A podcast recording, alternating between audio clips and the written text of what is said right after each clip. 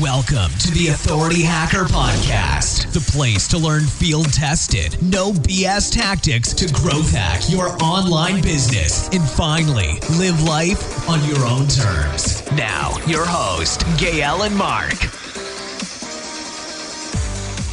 Hey everybody, this is Perrin. Welcome back to the Authority Hacker Podcast. Today I have a blogger with us who I've been following for, I don't know, believe it or not, five years, something like Right. that, something crazy. Before I was ever blogging on my own, I was, That's like I was, 20 in internet years. yeah, I know, with all the changes and everything. But we have Bjork from Pinch of Yum, who you may know his wife better, Lindsay. But so it's Bjork and, Lin- and Lindsay Ostrom. If you don't know them, you surely know their website, Pinch of Yum. It's one of the oldest income reports that I could find. So there's lots of blogs out there publishing income reports. Pinch of Yum was doing it before a lot of other people. So we're excited to have Bjork on. He's going to tell us a little bit about using ad optimization platforms and using sponsored content to monetize a blog. So Bjork, thanks for being with us. How are you? Yeah, Perrin, doing great. Thanks for having me on. Uh, it's going to be fun to chat about some of this stuff. And anytime that I get to go on another podcast is really fun because we do a podcast as well. And it's always, I'm always on the other end. And as you know, it's like not easy to be the one like thinking of questions and then thinking of responses. So I have a cup of coffee. I'm just going to sit back here and let you come up with all the questions. It's going to be the best hour of my day. I've already pulled my hair out for the both of us, so right, should be easy. First, for the people who somehow may not know your website, just tell us what Pinch of Yum is and what market it's in, and basically what the mission of the site Sure. is. Yeah, you bet. And it's funny that you say that because it's like there's these niches. And so, like in the food blog niche, people would maybe know who we are. But then it's like anything in the internet where once you get outside of that, nobody has any clue. So, my assumption anywhere we go or anywhere that I talk about Pinch of Yum and the businesses Lindsay and I have built is that like nobody has any clue. Uh, and that's the weird thing too is like we can live in these worlds where like we're posting to social media and responding to emails and like everybody has an assumption of who we are or knows in some way and we we don't want to assume that we know. So my assumption is that nobody knows. I'll do the kind of quick high level overview. Lindsay started Pinch of Yum in 2010, so we've been doing this for probably 7 years. Yeah, 7 years in April, so going on 8 obviously. And at the time she was just interested in posting recipes to social media and got to the point where she's like, "Ah, maybe there'd be a place that would be better for these to live." And so we started looking into starting a blog and I was super excited about it because I was always interested in websites and online business and kind of this entire world of building a business online and was listening to a lot of people at that time that were producing podcasts around that and reading books around it. And one of the books that I was reading was Gary Vaynerchuk had a book called Crush It. Mhm. Uh, and he talks about this idea of a worm farm. And he's like, if you really love worms, you can do worm farm blog and then you'll get worm farm sponsors. And so I was drinking the Kool Aid and I was like, ah, this is totally possible. And Lindsay was like, eh, maybe. Like, I'm willing to kind of test this out and give it a try. And so I kind of handled the the back end stuff for it, setting up a blog. We did it on Tumblr at the time, getting a URL set up.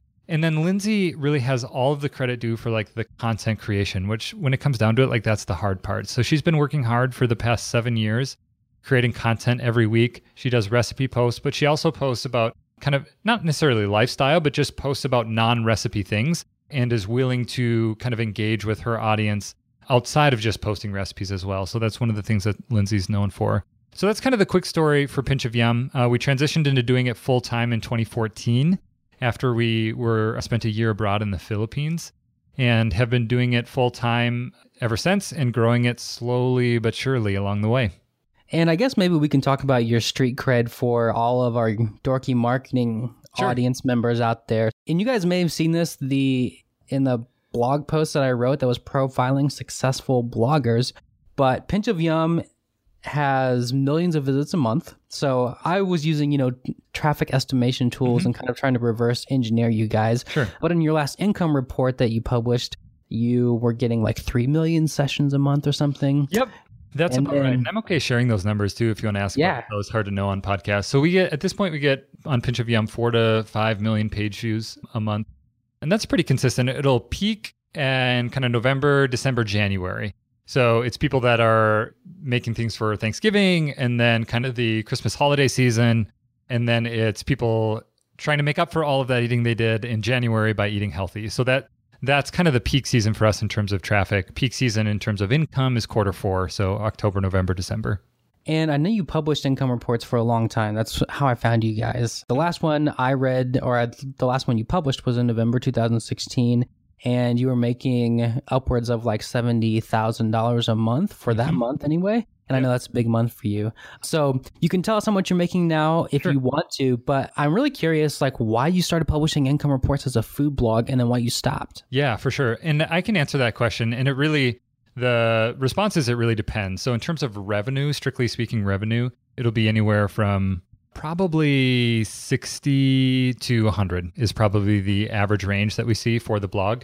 One of the things that we're trying to do this year is be more intentional about putting that money back into the business. So that's one of the interesting things with income reports is like you really have to dig in and see like is this a report on revenue? Is it on profit? Like how much expenses go into it?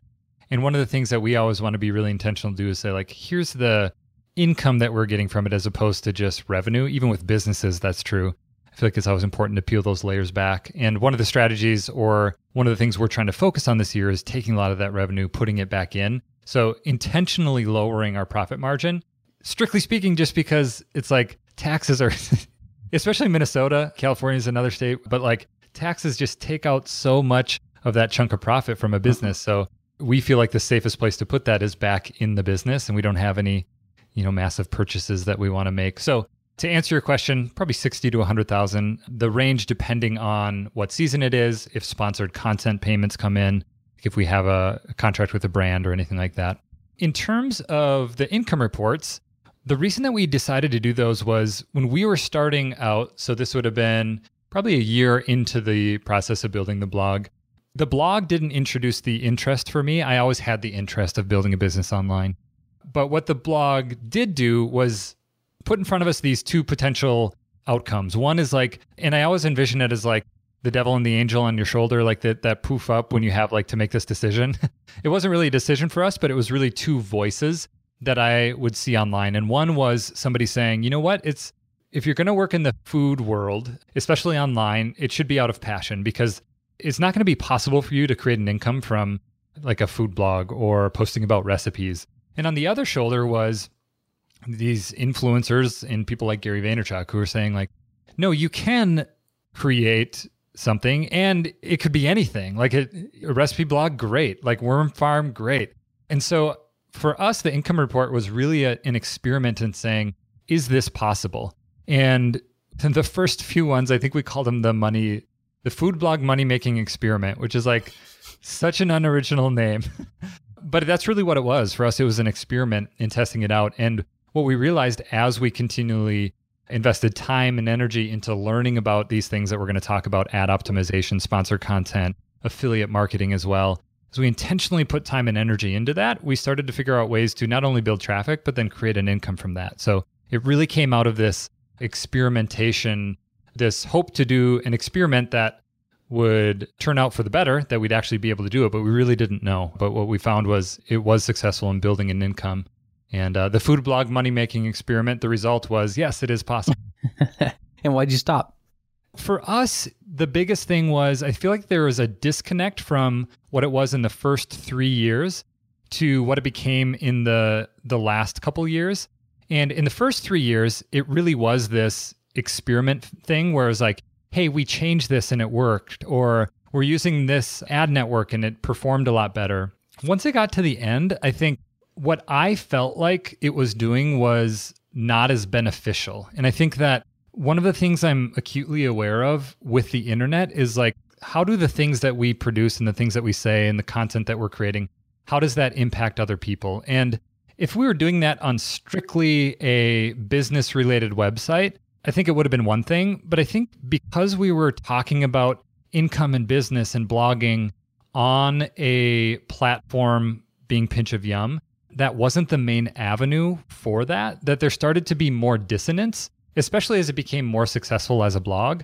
Like it wasn't this like scrappy startup. We were starting to hire employees and and the things that we were talking about, like the actionable items, became less of like, here's an a tip for how to rank higher. And it became more like the world we were living in was like, hiring people or like HR or payroll. Like you shift from being maker to manager. And it also felt like it became less relevant as it became more of a business. So, we're going to talk a little bit about some of the more tactical stuff that I love about Pinch of Yum. But to put it in some context first, and because I know people are going to ask about it if I don't ask sure. you, I'd like to just get the macro timeline of Pinch of Yum. If mm-hmm. we can just kind of look at it from a bird's eye view, start from zero and go to today, and then just really touch on the growth points on that timeline and sort of the major milestones so people can get a feel for your journey from starting it to where you are now. Sure. And when I talk about this, one of the things that I would love for people to keep in their mind is this idea and this phrase that I call who, not how many. And that's really been a huge part of our growth. And what that means is when you're starting out, what matters isn't necessarily how many people are seeing your content.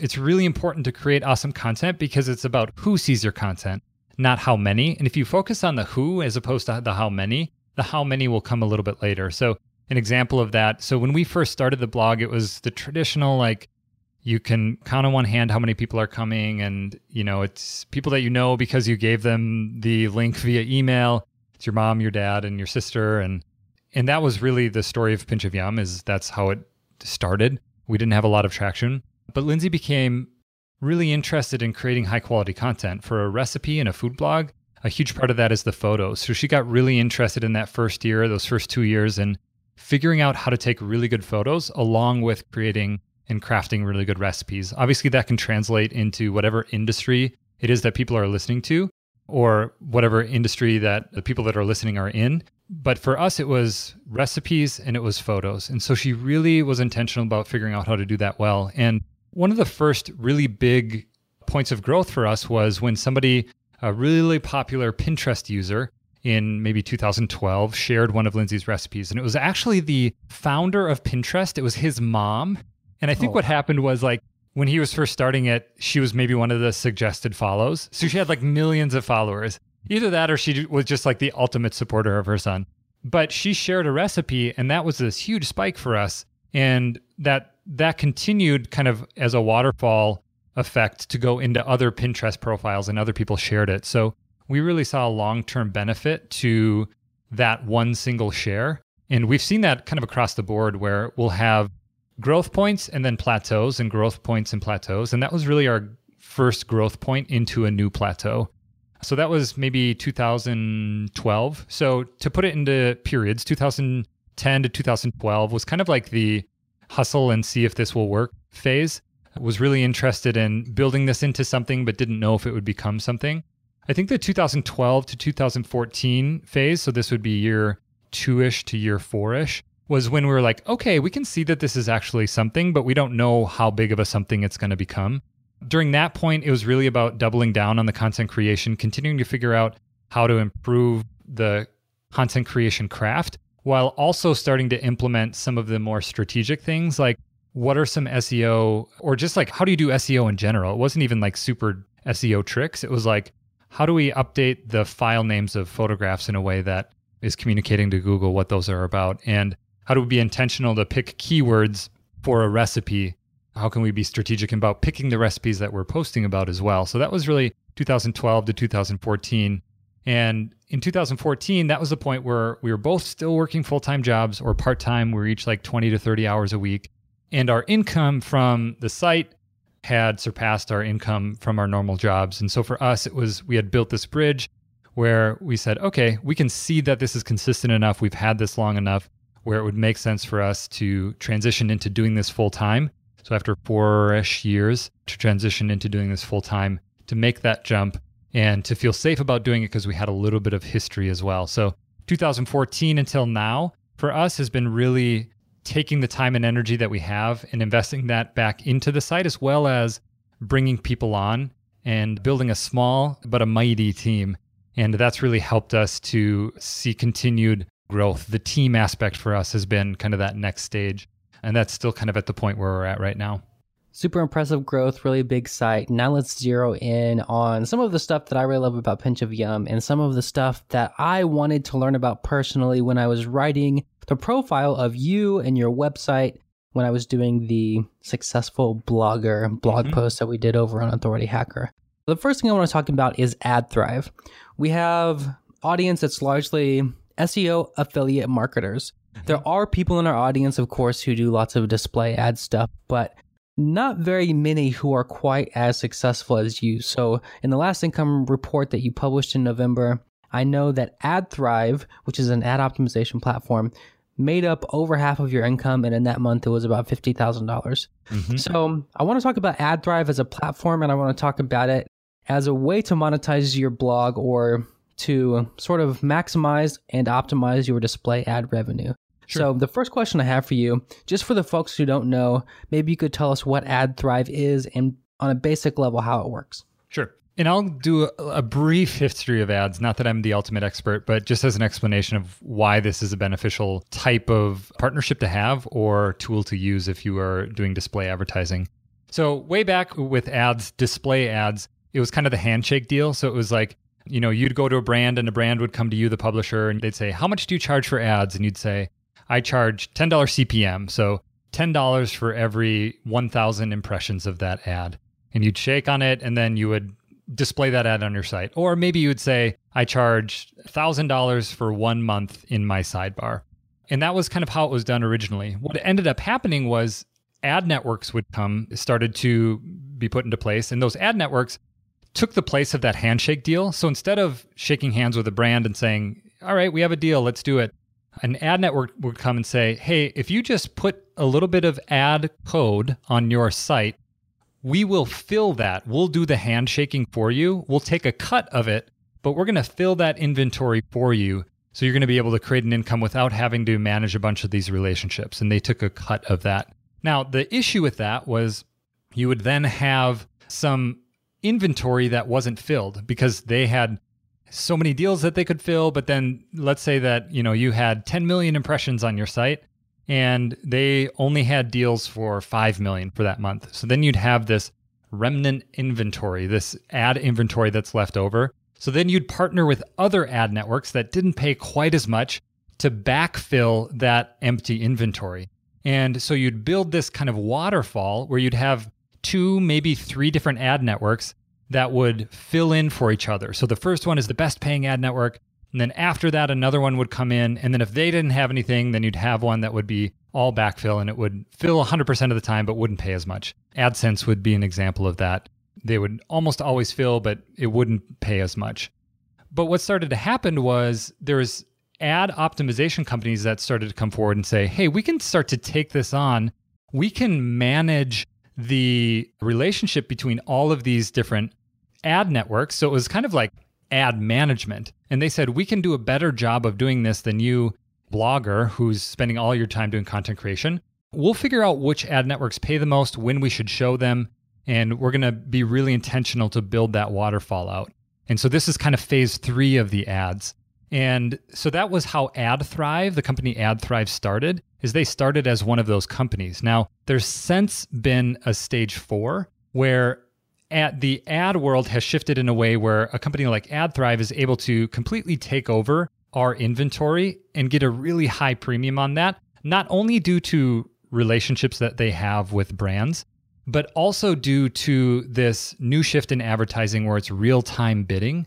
And this is getting a little bit 201 with ads, but real time bidding works in a way where, let's say, Bjork Ostrom is browsing the web and he goes to Bleacher Report, he goes to CNN, he goes to Fox News just to get both sides of the story, he goes to Mashable, and a profile is being built on who I am as a consumer. And therefore, when I go to the next site, let's say I go to Star Tribune, which is the Twin Cities newspaper, there's going to be an ad company that is going to bid on that impression based on me coming in, based on the history of what I've done and what I've browsed and the content that I've consumed. So that's really the world where advertising lives right now, where people aren't necessarily working with individual websites as much, but they're going to purchase these packages where they're bidding on users and they're doing that based on their search history. So that's a company like AdThrive is a company that optimizes that process and is able to come in and manage our ad inventory in order to help us get a premium for the ads that we're displaying on the blog. That's a whole lot of content. no, yeah, no, that's good. So if you're at home on your computer and you want to look at some of these companies, the two main ones that I know of are AdThrive and Ezoic. We'll certainly have links to those in the show notes. I'm wondering how these play with really highly user focused networks that are following you around and are allowing companies to bid on you based on where you've been, like Criteo. Are you using them? No. So for us, one of the things that we're doing is AdThrive just takes on everything that we have. So they're doing our pre roll video ads, they're doing our display ads, they're managing all of that content. They're not doing any of our sponsored content, but they're taking on all of the ad inventory management that we have. So that's the only company that we're working with. So AdThrive is doing it all now. I want to look at what Pinch of looked like before and then Mm-hmm. what it looks like now with AdThrive. So Sure. you were doing all of the handshaking yourself, you were doing all of the ad management yourself, and you're making X amount of money. Now you're on AdThrive, and what does it look like? Mm-hmm. Yeah. So, you know, it depends, and I can share some numbers here. It depends on number one, how many ads you're showing, where those ads are showing. It also depends on the quality of the views. So, one of the really big things with ads is viewability. And it's really important to have ads that are actually viewed. So, that's why you see certain sites shifting to having ads within the content itself as opposed to in the sidebar. And that's really important for mobile because obviously on mobile, you're not going to have a sidebar. So, they need to have those ads in there. And viewability, an ad is technically viewable when half of the ad is what on the page for more than a second. So that they count that as a viewable ad. And they're starting to brands or companies or PR agencies, whoever's doing these buyouts, are starting to place a priority on viewability because they can see that as a metric. So in terms of what it looked like before and what it looks like now, before I wouldn't have exact RPMs or like RPM stands for the amount of money you make per 1,000 page views. But right now, for Pinch of Yum, that'll average anywhere from like 11 to on the really high end, it would be 14. It's not uncommon for bloggers to get upwards of maybe 16. And that would be intentional ad management as well as having ads that are more viewable. So, like a sticky sidebar, one where you scroll and the ad sticks in the sidebar on desktop or maybe putting it in really prominent places. So a recipe site that would mean including an ad within the post itself. But I feel like that that number, that $12 RPM, or you could say 13 or $14 RPM is a really realistic number. So if you have a thousand page views a day, you know that you could get $12 from your site. And you can also start to play with those numbers and say, like, oh, that's not very much if I'm an affiliate site and I know that I can convert at $100 per 1,000 page views. And you can start to play with those numbers a little bit. For a site that's high traffic, like a food and recipe site, ads work pretty good. For a site that's low traffic, extremely niche, and has a product offering, ads probably aren't going to be the best. That's a great segue into one of my questions that I hope is more actionable for people. And that was when should bloggers start thinking about experimenting with AdThrive or similar platforms? So, our audience is lots of us have small blogs, lots of us have medium sized blogs that are getting maybe a few thousand visits a day. So, based on your journey coming from a small blog going to a really big blog, what's your advice there? Yeah, I think there's a couple things that you need to factor into the equation. One of those things is is it something that you're excited about doing? Like, are you somebody that loves to geek out about numbers and RPM and the amount of income you can get from a thousand page views a day? If you are, it's probably going to be more enjoyable for you to implement that on the earlier end. If you're somebody who's not as excited about that, I would step back and say, okay, let's wait until I get to a point where I can really justify this as a substantial amount. And I think that's up to you, whatever that would be. I would say it would probably the $300, $400, $500 a uh, month mark is a substantial amount of money. You can start to crunch that and say, like, okay, this is a car payment or this is like part of my mortgage payment. At that point, it's probably worth it to say, it would be worth it for me to implement ads on my site. So, what does that translate into in terms of page views a day? I would say maybe in the two, three, four thousand page views a day mark is probably where you could start to say, hey, it might be worth it for me to implement ads on my site. Again, huge disclaimer ads are going to, while they're able to be passive and create an income without you having to quote unquote sell anything, they are going to impact the user experience. So if you have a site that's more optimized for conversions, then putting ads on that isn't going to necessarily be a good business move, even though you're able to create some income from that. It's probably going to lower the conversion rate that you have. it's going to slow down your site like crazy. Ads are super slow. And so you want to really weigh the positives and negatives with that. If you're a strictly content driven site, then ads make sense. But if you have a product offering, if you're doing affiliate stuff, then you're probably going to want to wait a little bit and be strategic about where you show those ads. And on the back end, what sort of tools do you need to put something like AdThrive on your site? Do they give you a plugin? Are you using third party plugins to manage like the ad codes or whatever? Sure. What does it look like there? Yep. So with any of these ad management companies, what they're going to do is they're going to, in some way, shape, or form, help you with the implementation of it. So I don't know what the onboarding looks like for a company like AdThrive right now, but essentially what it would be, and for us and for most bloggers that they work with, I would assume, they're going to be coming on and they're going to be helping you set this up. So they're going to be installing a plugin that they have, they're going to be optimizing it. You're not going to have to do a lot of the management on your side. You'll probably have somebody that's helping you with that. Uh, I'm not sure if that's across the board, but I'm pretty positive even if you're just in the beginning stages with your blog and you get accepted to AdThrive, there's an application process. Uh, if you get accepted, then they're going to have maybe not a full time ad manager, but somebody who's available on the customer support team to help you out.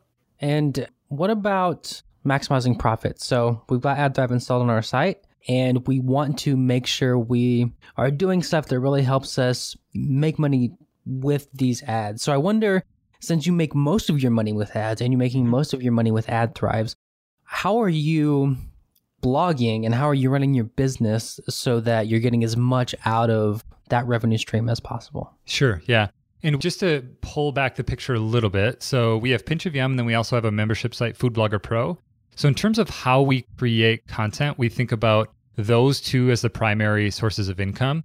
So, there are some pages where we're really strategic about not showing ads and really focusing in instead on the content side of things that points people towards Food Blogger Pro. But in terms of optimizing for the ads, it comes down to a usability and an income potential equation. And the more ads that you show, the more income you're going to be able to create, but the less usability benefit you're going to get from that, or the less usable your site is going to be. So the more ads you show, the slower it's going to load. Or it's less enjoyable to see an ad before a video than to see a video that doesn't have an ad before it. But all of those would be things that help you to create more income. So, in terms of optimizing strictly for income, the things that you'd want to focus on is the number of ads, the viewability of those ads. So, making sure that people actually see them. And you do that by either making them sticky. So, if they're in a desktop, then they're scrolling through and it sticks to the sidebar, including it within the content itself and that would be true both for videos and for ads themselves. So sometimes you'll see that when you scroll through a post, the video will slide off and it will go into the sidebar. One of the reasons they do that is because that allows the ad to play so you get a fully viewable ad.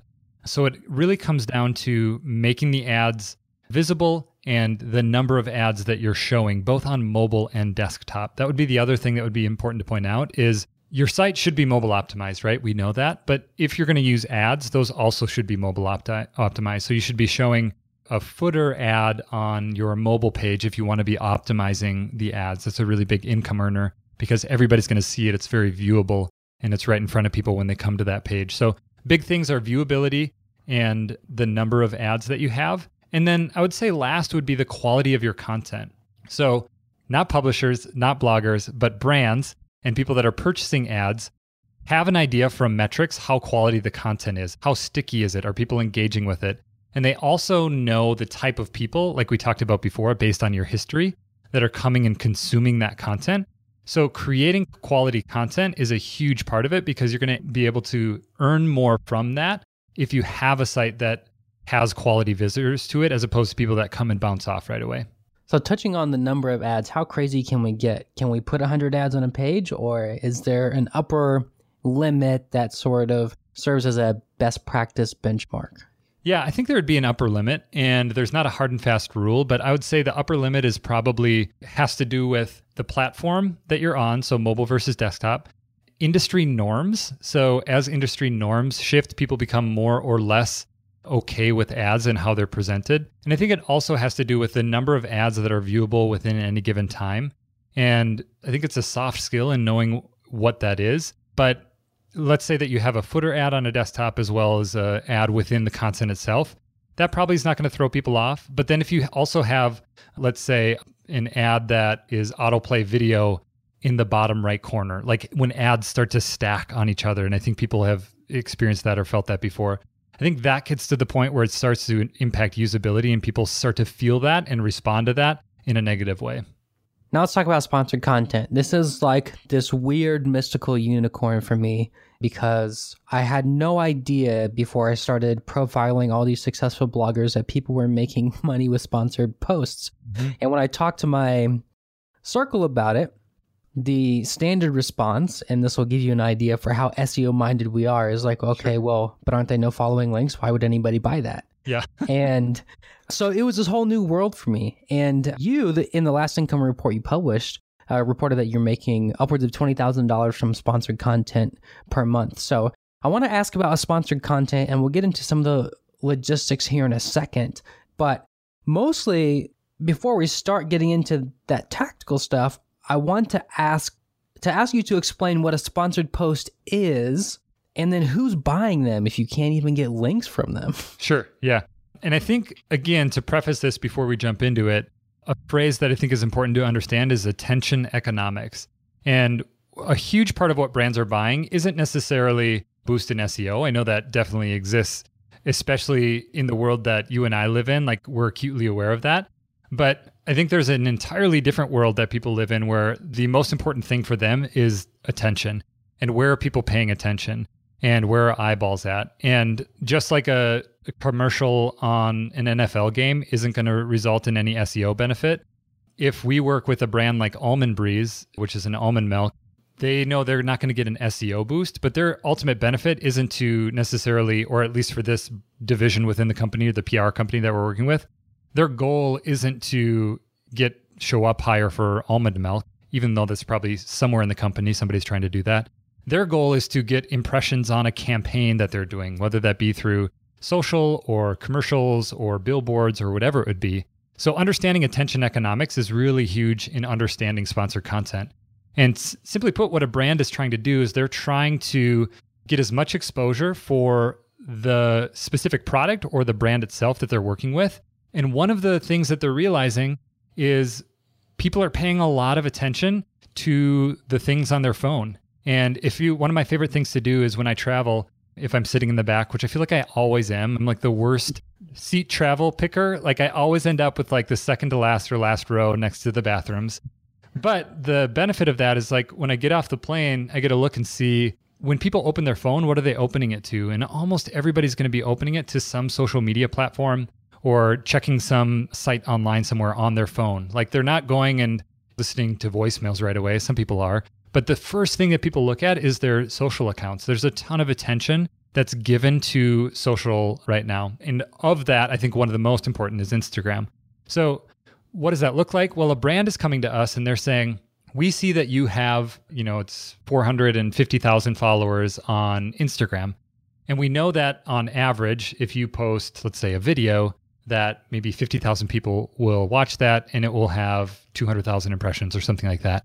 So we'll pay you in order to get some attention, some exposure for our brand or for our product or for a certain campaign that we're doing. And that translates for them into general awareness, but also a lot of times it'll translate into people purchasing that product. So simply put, it's a way to influence people. Another way to say sponsor content is influencer marketing. So it's working with people that are able to influence. It's a marketing channel using individuals or content creators to leverage their platform and the attention that they have to give exposure to the brand. Another example is BuzzFeed. They don't do any display ads. The only type of advertising they do is sponsor content or native advertising. Uh, there's not any ads. These are all partnerships that they have with people and they're working with them in order to get a, a you know payment in order to produce that content. And just to help people visualize what I was looking at of to sort of see how you guys do it, sponsored mm-hmm. content mm-hmm. in the form of a blog post would be, say, a recipe for, I don't know, this is one that I'm actually making like tomorrow for like baked oatmeal. And it'll say, here's what you do. You want to get some baked oatmeal, some dried fruit, whatever. And also, you need to get some almond breeze almond milk, and it'll yep. be like branded and stuff. So for the blog, is that kind of what they're paying for? And maybe a tangential question is do you find sponsored content demands a higher price on your blog or is it on social media? To answer the first question, yes, that's what they're paying for. So also a lot of times they'll ask for like a product placement within a photo. So it's like a different version of American Idol where they're all drinking Diet Coke. It's like, eh, I don't know if these are all people that drink Diet Coke, but they have the, you know, Lipton iced tea or Diet Coke cups because it's product placement and so people are exposed to it and they can't directly track that, but they know that it's it's positive to be exposed to people and to have that impression when people are reading the post. Also, the actual link is beneficial in that like here it is and here's where you would buy it. Obviously, it's not SEO because it is no follow, but it's just another way to promote that product within the post. In terms of blog versus social media, it depends on who it is. So for us, we have a strong emphasis on the blog as well as Instagram. And that's just because that's where we have the most traction. It's also because Instagram is the strongest platform right now in terms of getting consistent engagement. Facebook fluctuates, Twitter's not very beneficial, Pinterest is a little bit abstract. I would say YouTube, if you're a really good YouTube personality, that would probably be another one where you'd be able to get consistent engagement and would be able to get sponsored content for that. We don't do that quite as much, so we don't have that. But for us, yeah, brands would really be focusing on the blog as well as social media, specifically Instagram. And within that, the sub point of that would be we really like working with brands within Instagram because it's a little bit more scalable for us. We have a team that's able to produce videos. So Lindsay will work with them to pick a recipe. They can produce that video and then Lindsay will write the caption for that. And that's not quite as intense as doing a blog post. And it's in a lot of ways just as beneficial for a brand. So we split sponsor content between the blog and Instagram, probably a little bit more so on Instagram right now. And so who's doing the handshaking? How do you find people? How do they find you? I know there are platforms you can sign up for to yeah. help people connect with you or to help brands connect with influencers and vice versa. You're also a huge blog now. So, and you know, maybe sponsored content became more popular when you were bigger. But for you, how do people find you? Yeah. So for us specifically, it's inbound now. We're not doing any outreach. It's brands coming to us and us, number one, saying, is this going to be a good fit? And then having a conversation with them around like what our sponsored rates would be. In terms of when we first got started, we worked with an agency. So there's an agency at the time that did kind of the middleman between brands and a blog. That was called Sway. At this point, they have shifted to focus almost entirely on massive sway, which is like it's a bigger pool of content creators and then smaller contracts for those content creators. They used to have a division which was like more of a hands-on higher level network, but they have shut that down. So those agencies do exist and they're out there, but we've found it's been much more beneficial for us to handle that internally to manage that process on our own and we have somebody on our team that helps with that. Her name is Jenna and she's awesome and she handles a lot of that. So Jenna will work with Lindsay to kind of filter through and say, is this a good fit or not? And so people are emailing you and saying like, "Hey, can we see a media kit or do you have like a sponsored post page on your site?" Yep. yep. So people are coming through the contact page. A lot of the brands we work with now are people that we've worked with in the past, so we have continuing relationships and we're able to do more of a ambassadorship, not necessarily strictly speaking like that we would only work with them forever, but we're able to say, hey, let's work together for six months or a year, and we'll do four blog posts and six videos and put together a package like that, as opposed to saying, like, hey, we'll do one video and how does that work? We're just really trying to focus in on having long term relationships now. But yeah, in terms of what it looks like, somebody would come to us and they'd go to our contact page and say, I'm interested in working with you. We send them to a Typeform page that kind of walks them through what their interests are. I think at the end it asks for what the budget is. And then we, I don't know if this is for sure or not, but I think we have like higher numbers on that to kind of filter people out that would be like, hey, we just want to work for a product exchange. Like, well, you know, we kind of have a cutoff for that. And not that you shouldn't do that. And we did that at one point, but at this point we don't. And so we filter them out through that if people are still interested and if they have a budget that makes sense, then we move into the stage of having a conversation with them. And what sort of price can you command for a sponsored post? Or what yeah. price could one command for a sponsored post? I don't know how many other entrepreneurs you talk to about it or whatever, but maybe what's the general ballpark if sure. some of our audience wanted to try it? Yep, sure. So again, it, disclaimer with any of this, it really depends.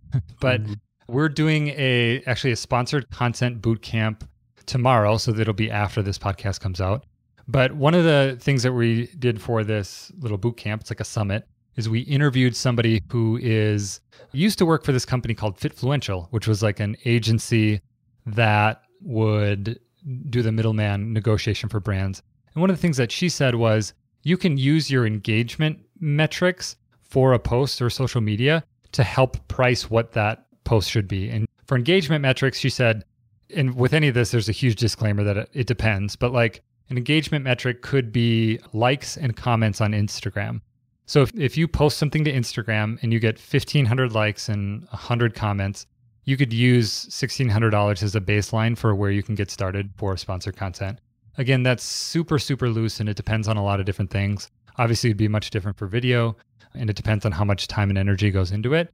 But I would say for blogs that are that have the type of following that Pinch of Yum has, and from people that we've talked to, I would say that you could go for a single piece of standalone content, maybe a video or a blog post. It wouldn't be unheard of to go in the five to ten thousand dollar range. And there's people that are across the board on where they land with that. Some people don't do any ads on their site, so then they charge a premium on sponsored content. Other people are just getting started in sponsored content and don't have their content calendar very full, so they're willing to charge a little bit less. And then there are some people who have so many people coming to them that they can just continue to ask a premium on it. And if a brand accepts it, great. But if not, then they know that their calendar is already full, so they're they don't have to make uh, room in order for that sponsored content. And once you reach an agreement, what's the process? Are you creating the content? Is there some sort of deal there? When do you publish it? What does a logistic workflow look like after someone wants to pay you for some sponsored content? Yeah, and you really have to be intentional with this because it's one of the biggest issues in working with a brand or a PR agency is that there's miscommunication on what the deliverables are. So when you're doing a contract, you need to really clearly lay out what are the deliverables. It's one video and the video is going to be posted to Instagram, Twitter, and Facebook. And the blog post is going to have two links to your site and there'll be one photo that includes the brand or the product and really clearly laying that out because if you don't, you're going to have a lot of back and forth with the brand potentially, not always depending on the brand or the agency coming back and saying like, "Oh, could you put a couple more links in at the bottom?" Uh, it would be really great if we could get some links to our product page and our Facebook and our Instagram and our Twitter. And so clearly laying out those deliverables is important. And you do that in a contract. And then in terms of the back and forth, the basic steps would be you'd create the content, depending on the negotiation you had with the brand, they might have some rounds of revision where they you'd send it to them. They would come back and say, actually, can you capitalize the name of the product? Or can you not mention cashews in this? And they'd give you a little bit of feedback. Again, that would be part of the negotiation. You want to make sure that they're not completely taking over and just crafting the content on their own, but it's your voice that they are then maybe saying, hey, we need to change a few of these small things. So you'd go back and forth with them, you'd post it. Usually, what will happen then is you let that ride a little bit, and then you'd follow up with some metrics and say, here's how many people, if it's a blog post, viewed the blog post, clicked on the link. You can use Bitly to track that. If it's social media, you can obviously grab those stats pretty quickly in terms of impressions and engagement. And then you follow up with the brand and say, hey, here's how the post performed. Here's what you got from the relationship and from this specific sponsor content. And to make it a little bit more actionable, what is, say, step number one for someone who's maybe in the smaller and mid range or someone who has a fairly large following but has never done sponsored posts? What's step number one, maybe if they want to go out and get it? Yeah, I would say put up a work with me page on your site and lay out a way to get in touch with you. And also, if you've had any previous sponsor content you've done, you can link to it there. If you haven't done any sponsor content before, it probably doesn't hurt to start including some of the brands within your content without getting paid and reach out to them and say, hey, just wanted to let you know I included this in this blog post. Love what you guys do and love your product. And to not pitch somebody, right? So it's it's like any relationship where you want to wait a little bit and be strategic and intentional about the human element of it. Like you you never ask somebody to marry them after you know meeting them for one time like there's there has to be a relationship there before there's a contract so to wait a little bit on it i think the other thing that would be beneficial is to even if you're not using certain products within posts or content that you're doing to just start a relationship with the people that represent the brands that you're interested in. And I think you can do that via social media. Just start having a conversation. With any of these, it's always a human on the other end. And it's easier to think about it as human interactions and brand interactions. Is it even worth it for small bloggers? I mean, how much money can you make with a post that gets a couple hundred views or a thousand views? I mean, I think it depends on worth it, right? So, like, worth it for me is different than worth it for you is different than worth it for somebody who's been blogging for two weeks. I think for people that are just getting started, the idea of earning $100 from a blog post is really exciting. And for other people that have been doing it for 10 years, it's like they wouldn't even think twice about doing that. So I think it also depends on where you're hoping to build your site into. If you're hoping to build it into a site where you work with brands, you do sponsor content, you want to do influencer marketing, when you're in those early stages, it probably makes sense to, even if you're not getting paid a lot, to build up a portfolio. So the worth it piece maybe isn't in the dollar amount, but it's in refining your craft and then building a portfolio that you're then able to present to people as you build it. So the immediate payoff might not be huge, but long term it would be worth it. Bjork, thanks so much for being with us. I know you have a bunch of cool projects going on, and I know we have some food bloggers in our audience. So I want to give you some time here to plug the stuff that I've seen from you, but that other people may not have seen yet. So please have at sure. it. Sure. Yeah, appreciate it. For those that are interested in some of the income reports that were mentioned, you can go to pinchofyum.com. We have a little area that's just income, a link there, and you can look through all of our income reports. Not doing them anymore, but you can look back at our story if you want to dive deep. Every once in a while, I get an email from somebody and they're like, hey, I just went through all of the income reports. It was super helpful. So you can check that out. Food Blogger Pro is the membership site that we have where we have over 2,500 people that are part of that and they're learning how to grow, monetize, and build a beautiful food and recipe blog. And not all food bloggers, it's probably 75%, 75 to 80% food bloggers, and then a whole hodgepodge of other people. And then we just launched a plugin. The site's called WP Tasty and the plugin is called Tasty Recipes. So if you have a food or recipe site, you want to make sure that you're marking that up in a way that Google understands it as a recipe. And we created a plugin for that called Tasty Recipes. It's the one that we use for Pinch of Yum. And we're really excited to offer that as a plugin for people to purchase. Awesome. Thanks so much for all of you guys out there. Please let me know what you think of AdThrive and other sorts of ad optimization platforms and plugins. Let me know if you're using sponsored content because I haven't and I want to hear from you guys to see how it's going. Bjork, thanks so much, and we'll look forward to seeing you guys next time. Thanks, Brent. Appreciate it. Thanks for listening to the Authority Hacker Podcast. If you enjoyed this show, don't forget to rate us on iTunes and send us a screenshot on authorityhacker.com slash bonus to claim your free premium authority hacker training.